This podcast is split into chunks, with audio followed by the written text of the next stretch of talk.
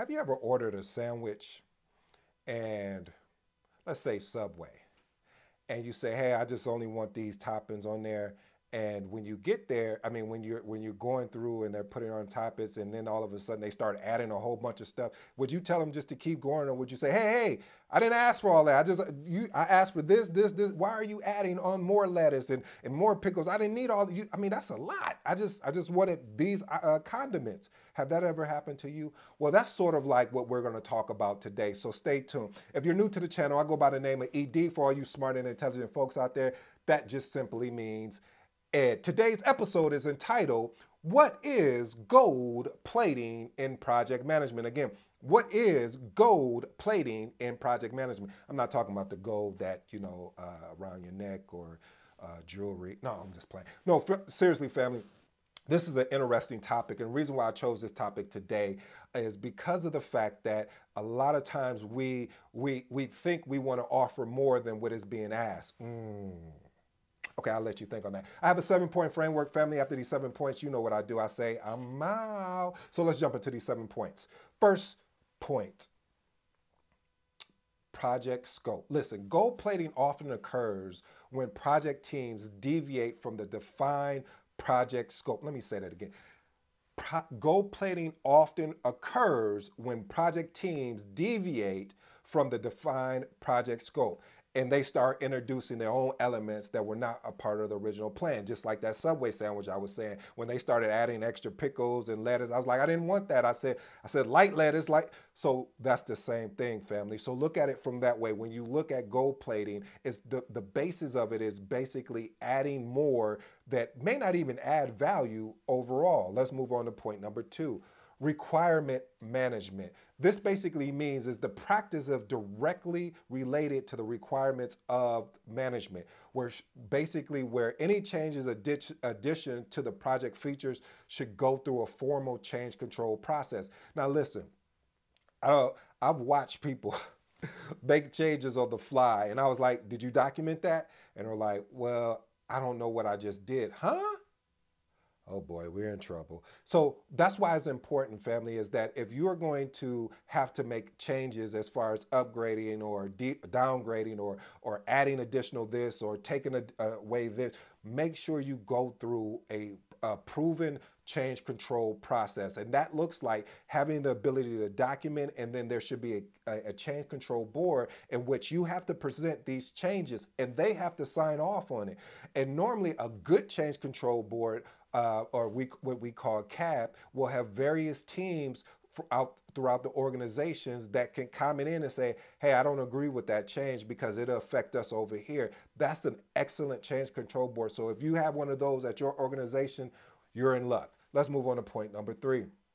Stakeholder ex expectation. Listen, gold plating can sometimes stem from a desire to exceed stakeholder expe uh, expectations but it should be handled with caution. You know why? Because it can also lead to what can affect the overall uh, product of, for, the, for the customers. So with gold plating, you may think that, oh, well, man, I'm setting this customer up for success where the customer may not want that. Sometimes we get caught up in this whole shiny object syndrome. You, do you know what I mean by the shiny object syndrome? Like, oh, this new, new tool, this new feature will be just amazing just to add on here, but it has no value to what the customer is trying to do. It has no value to the organization. It actually has no value really to the project team. So they've wasted their time and energy building on these additional features and expanding the scope only to find out that the customer didn't even want that, nor did it align with the company's vision and goal for this particular project. Let's move on to point number four Scope control. What is scope control? Scope control really emphasizing the importance of keeping the main, I'll, I'll say this. My mom used to say, keep the main thing the main thing. I was like, what is the main? Well, what does that mean? My, well, she was saying that um, if I unpack that for you, she was saying, hey, the main thing is if you're saying you're going to be at a certain place, be there. If you're not, then don't be there. Don't make that commitment. So what, what she was saying is, is commitment over interest. A lot of times when we are working on a project, we get interested as far as interested in making the customer adding additional things on there instead, instead of sticking to the commitment of what we agreed with the customer saying, hey customer, this is what we plan to deliver. And so with scope control, being able to have scope control, you set boundaries. And by setting boundaries, you avoid scope changes that are done improperly, that are not done based on a great change control process. Point number five, my favorite, one of my favorites, is change control. Listen, gold plating really uh, seriously um, happens in due to the fact of poor change requests and they're not evaluated properly. And when they're not evaluated properly through the change control board, what ends up happening is you get gold plating. And so that really affects the overall project. It really, if, if I'm gonna be honest with you, it's just you and I talking, it affects the project integrity. I mean, because custom, a, a customer may not wanna do business with you again because they'll say, I didn't ask for all that. And then you added all that. So you mean I could have gotten my, I could have got whatever that particular end product was sooner. And you just, you, you made the decision to add on additional features with, now I don't even know how to use these uh, new features. So family, be cautious, be careful when you're actually working on a project and all of a sudden one of the stakeholders want to add all these new things and these shiny objects and that's not what the scope is called for.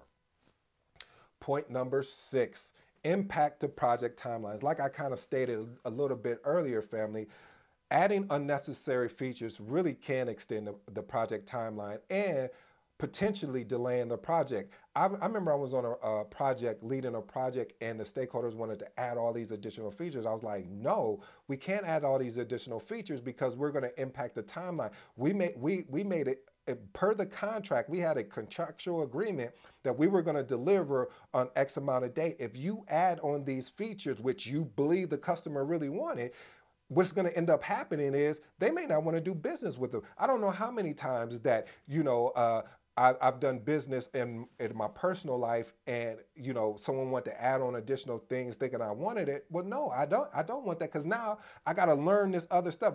I need to start at step one before I can get to step ten. And sometimes we want to get the customer from step one all the way to step ten, and we miss, we skip the whole process. I shared a story with you before, family. If you missed it, here, let me download it for you. I said, you know, I'm six five, right?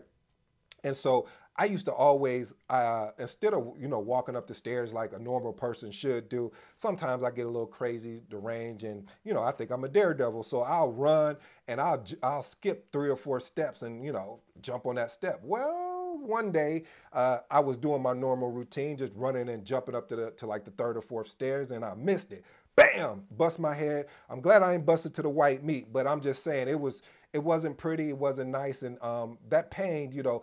Uh, shout out to Tylenol PM because it helped. It helped with that headache that I had. But I digress. Though seriously, though, family, what I'm trying to say is, is that really when you when you get to a point where you are a you know adding features, you are really impacting the overall project completion.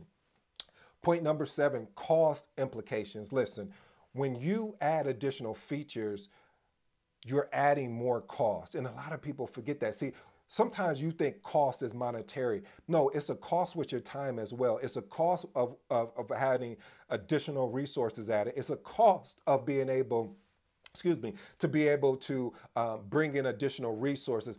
Cost don't look at cost as just monetary because if you do, you'll, you'll get caught up in thinking, well, hey, this is not costing the customer anything, but it's costing the organization. It's costing you individually something. So family, before you even think about gold plating, which is basically adding more, you know, benefits and features, think about what is it going to cost you personally and what is it going to cost the organization. I'm over delivering family. So I got, I got one more for you.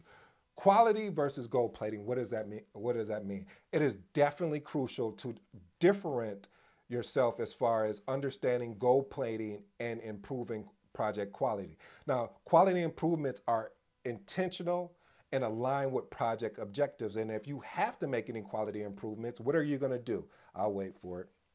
Okay, basically you're going to go through the change control board and, and you're going to document because we know what documentation is always going to be what conversation.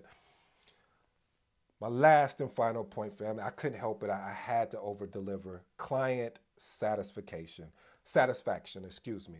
Client satisfaction. While it may seem like an uh, effort to please the client, gold plating can sometimes lead to dissatisfaction due to the increased costs and delays. I don't know about you, but if somebody told me that, hey, I'm going to have this particular item to you at this certain time, my expectation is I'm going to get that particular item. Now, if something comes up, that you're unable to deliver that. And if you come to me and say, well, the reason why we didn't deliver it because we thought you might wanted some extra benefits and features, I'm gonna be frustrated because that's not what we agreed on. That's not what was in the contract. That was not what when we sat down and built our uh, collected our requirements.